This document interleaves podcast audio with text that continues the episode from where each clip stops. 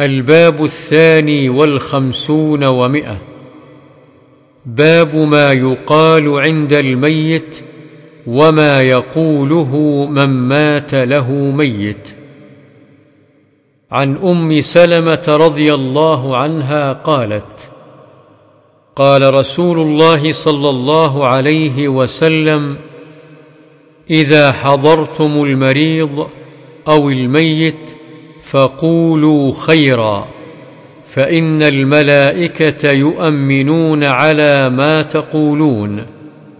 قالت: فلما مات أبو سلمة أتيت النبي صلى الله عليه وسلم فقلت: يا رسول الله، إن أبا سلمة قد مات. قال: قولي: اللهم اغفر لي وله وأعقبني منه عقبى حسنة. فقلت: فأعقبني الله من هو خير لي منه، محمدا صلى الله عليه وسلم. رواه مسلم هكذا: إذا حضرتم المريض أو الميت على الشك. ورواه أبو داود وغيره الميت بلا شك. وعنها رضي الله عنها قالت: سمعت رسول الله صلى الله عليه وسلم يقول: ما من عبد تصيبه مصيبة فيقول: إنا لله وإنا إليه راجعون، اللهم أجرني في مصيبتي واخلف لي خيرا منها، إلا أجره الله في مصيبته وأخلف له خيرا منها.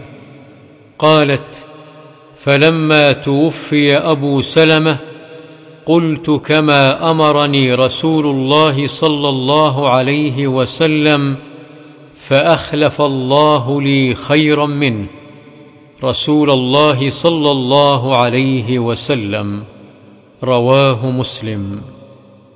وعن أبي موسى رضي الله عنه أن رسول الله صلى الله عليه وسلم قال: إذا مات ولد العبد قال الله تعالى لملائكته: قبضتم ولد عبدي؟ فيقولون: نعم. فيقول: قبضتم ثمرة فؤاده؟ فيقولون: نعم. فيقول: فماذا قال عبدي؟ فيقولون: حمدك واسترجع. فيقول الله تعالى: ابنوا لعبدي بيتا في الجنة وسموه بيت الحمد. رواه الترمذي وقال: حديث حسن. وعن أبي هريرة رضي الله عنه أن رسول الله صلى الله عليه وسلم قال: يقول الله تعالى: ما لعبد المؤمن عندي جزاء إذا قبضت صفيه من أهل الدنيا ثم احتسبه إلا الجنة. رواه البخاري.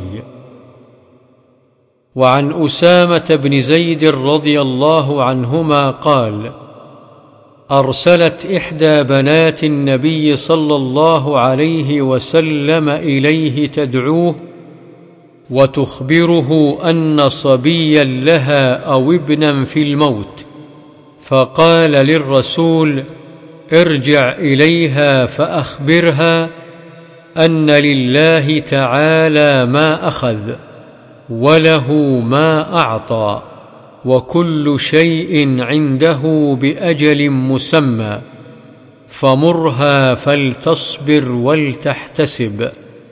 وذكر تمام الحديث. متفق عليه.